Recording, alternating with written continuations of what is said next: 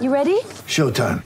On May 3rd, summer starts with The Fall Guy. Let's do it later. Let's drink a spicy margarita. Make some bad decisions. Yes. Audiences are falling in love with the most entertaining film of the year. Fall guy. Fall guy. Fall guy. That's what the poster said. See Ryan Gosling and Emily Blunt in the movie critics say exists to make you happy. Trying to make it out? Nope. Because I don't either. It's not what I'm into right now. What are you into? Talking. Yeah. The Fall Guy. Only in theaters May 3rd. Rated PG-13. Hey, everybody, welcome back to Lettermen Row. I'm Austin Ward, joined by Jeremy Birmingham and Spencer Holbrook. And the decision breakdowns continue. A busy uh, Monday for Ohio State, uh, NFL draft deadline day.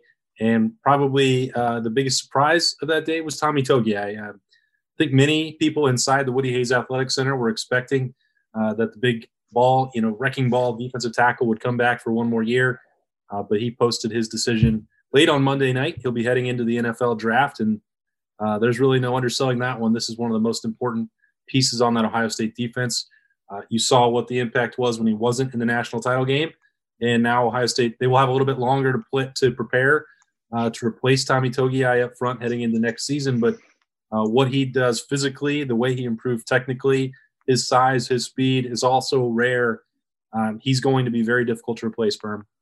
Yeah, and it's funny. I, I mean, I guess I sort of just in the back of my mind thought that Tommy, being the type of guy he is, so quiet and just understated, that I was just thinking he was just going to return without making any sort of announcement because it just didn't seem like somebody that would go out of his way to to post something about coming back to school. And uh, when it uh, got to be eight o'clock on Monday night, you think, okay, the Buckeyes are in the clear there.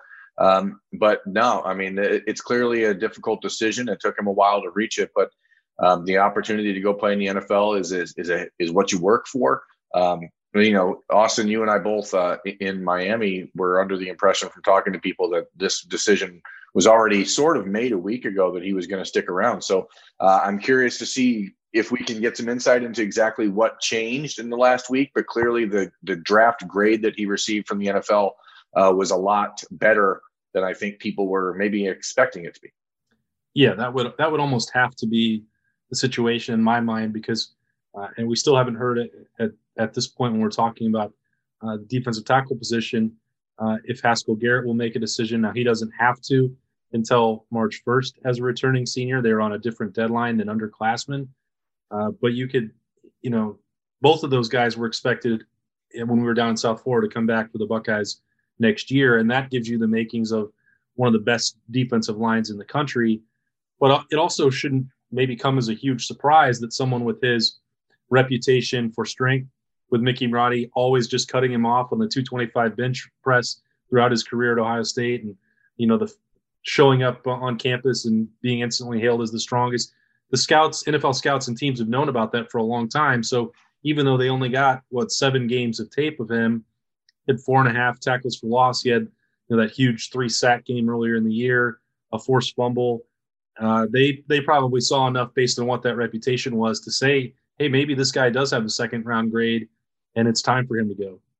Yeah, I think that's probably the, the best answer is that a second round grade was what he came up with because like Berm said, we thought he was coming back. Like you said, we just thought it was kind of a foregone conclusion he was going to come back. And now to see him leave, you wonder what the scouts said because he has every tool that you could possibly want in a dominant defensive tackle in the NFL. I think he'll probably be a better pro than he was a college player just because the way the NFL likes to run the ball at the guard, you know, 11 times a game, or it seems like, you know, they run the ball in between the tackles a lot more than, than college does. I think he's the perfect pro defensive tackle. So I think he will have a better pro career than he had college career. But I still wanted to see him for one more season at Ohio State just to see what kind of wrecking ball he could be for another year. If he got another another year in that weight room with Mickey Marotti, I think it was uh, you know, foregone conclusion, he was the strongest guy in the building. And so to have another year would have been nice, but you know, you can understand if he got a, a high draft grade why he would want to leave. Yeah, you can only imagine what maybe he could have become with uh, you know, a normal year. This his junior season where he was so dominant there that we keep saying it. He, didn't really get as much national acclaim as he deserved. Clearly, the NFL scouts uh, were, were paying attention and know what he can bring, but you know, didn't have the benefit of going through a spring. We've talked about that over and over and over throughout this year. It was a, a weird year for development. You know, after getting those reps and playing as a as a starter, then getting to go maybe into another year, and and if Haskell Garrett was next to him, you know Tyreke Smith, who, who announced on Monday night that he was going to return. All the pieces were there. It'd just be a truly scary group. And now, Berm, you look at it. Obviously, Larry Johnson, you as if he leads the unit, you can pretty much bank on the fact that it's going to be productive. But this is uh, like, we, like the way we're talking about Togiai. This is a big loss, and you wonder how exactly the Buckeyes will address it. Yeah, there's not a lot of uh, experience depth at nose tackle for Ohio State, and that's something that uh, was probably a result of this last season going the way it did. But you do have talented guys there that you've been waiting to see. Taron Vincent obviously is the the guy that is most likely to step into that starting role and be counted on. Um, you know, if Haskell Garrett returns to really be the, the counter to, to Haskell uh, there at, at, defensive tackle. But then you have to worry and wonder about guys like Jaden McKenzie, whether or not he can step up. You have Ty Hamilton, uh, DaVon Hamilton's younger brother. And then you have a couple incoming freshmen, Tyleik Williams, who's more of a one tech uh, to fit that um, you know spot where Togiai has been at almost 315 pounds, six foot three. Michael Hall is one of my favorite players in the class of 2021. I think he's going to be a guy that can really step in and make some hay uh, for Ohio State early, coming from Streetsboro. And you know, you don't ever want to lose anyone early, but then you have this unique opportunity. And I maybe too much recruiting talk here for people out there, but um, the, the, number one ranked player in the country in the class of 2021 is a defensive tackle named JT Tuimoloau from Washington. Uh, he has not made a decision yet. He's down to, from what I understand, really Ohio State and Alabama. And when you start to look at the opportunity to come in and play right away, maybe that little boost and saying, hey, we have a, a very wide open spot here and uh, very unproven uh, defensive tackles and nose tackles this is an opportunity for you to come in and be the guy. JT is the type of player that's going to play early no matter where he goes. But any sort of uh, additional uh, ammunition you have in that recruiting gun uh, is not a bad thing for Ohio State at this point. What I think is interesting about that conversation, Berm, is that I, I know you've I've followed everything that you've written and what everybody else is saying about this guy. I also just can't get out the old, you know, coaching cliche from my head that the closer you are to the football, the longer it's going to take for you to to get out there and actually contribute and compete. Not saying that that guy can or cannot, because you're talking about we've described him as a generational talent. You know, we we once talked about Tommy Togiai doing that as a freshman, and it took him, you know, two full years before he was really able to become that starter. Not saying that's the case there, or or even with you know Hall or any of these other guys that Jaden McKenzie that have taken time to develop. But Ohio State's situation now is that they really won't be able to afford to wait those guys are probably going to have to play, especially if that, you know, if we're wrong about what we've read about, you know, the situation. We were wrong on Togiai from what we thought, and if we're wrong about Haskell Garrett returning as well, that's that's a pretty tough situation. It's a it's a tough hole to climb out of. I agree. And the first thought that I have is the rushmen package that they deploy on third downs is going to be scary, and you have no clue what you're going to get on first and second down because you right now that that middle of that defense is just wide open with the impending decision of Haskell Garrett. You don't know exactly what's going through his mind now that Tommy Togiai has left. Maybe that does change his his thinking a little bit as he uh, you know weighs his options as he makes the decision before what March first, I think. So the middle of that defense is is going to be one of the storylines of the the offseason when we thought it was going to be one of the strengths. Now it's going to be one of the storylines. We look to who's going to replace those guys. And uh, I think it just adds another layer of intrigue to this offseason that really didn't need it, but now we've got more. But that was the question mark all this past offseason, right? I mean, who's going to take over in the middle? Who, who's going to step up and be the def- middle of the defensive line for Ohio State?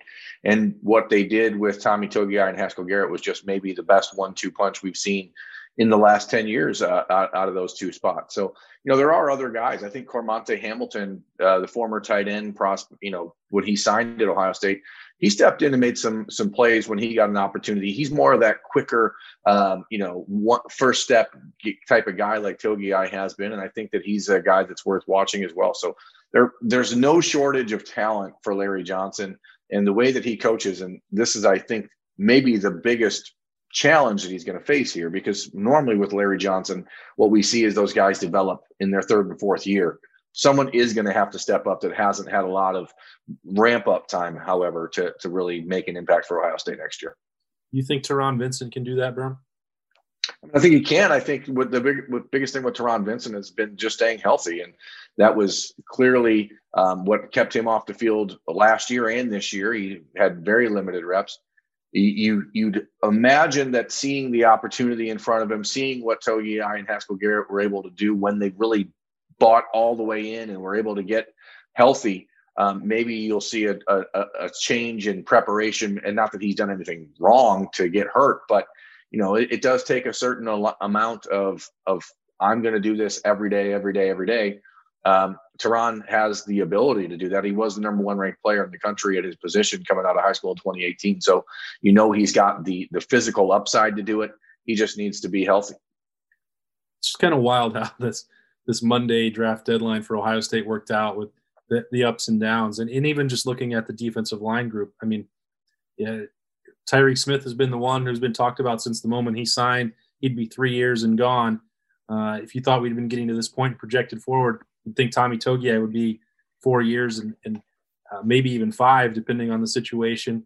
Uh, and then he's gone now, and Ohio State got Tyreke Smith back, you know, for one more year, and he's another one like Taron Vincent who's dealt with injuries, of course, but just just a strange kind of roller coaster day for Ohio State, where one hour they're riding high, uh, you know, Chris Olave is coming back, and then somebody else decides to leave, and and you know, I think Togiai and Tyreke Smith put out their announcements within maybe a minute or two of each other, and just your head is kind of spinning from what all this means for Ohio State.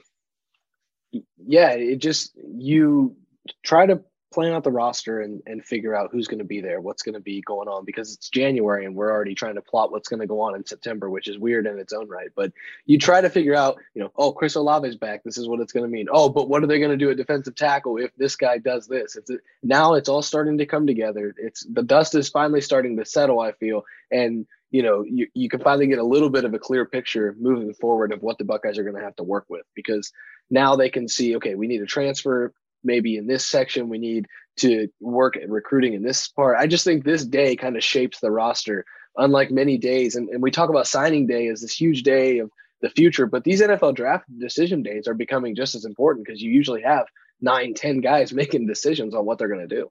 Right, and we still have no idea if they're going to play spring football. So who knows? I mean, it, it, it, just seems like there, there's all these balls in the air, and you just hope that uh, at some point, I, I think my biggest concern for Ohio State, like in total, is that coaches are just going to throw up their hands in the air and say, "I don't, uh, we're we're done trying to play this game because it's just one thing after another." Like I don't even know how these guys are still on vacation and they're probably just like, "What in the world are we going to do?" Because uh, all these conversations, like like I said, I mean, this changed from a week ago, and you just don't know what happens a week from now. Uh, and I, I guess that's the nature of college sports uh, in 2021. But it is certainly a wild ride. It certainly kept us busy at Lettermen Row and given us plenty to talk about uh, during a very busy stretch. Uh, no vacation yet for us coming a week after that title game.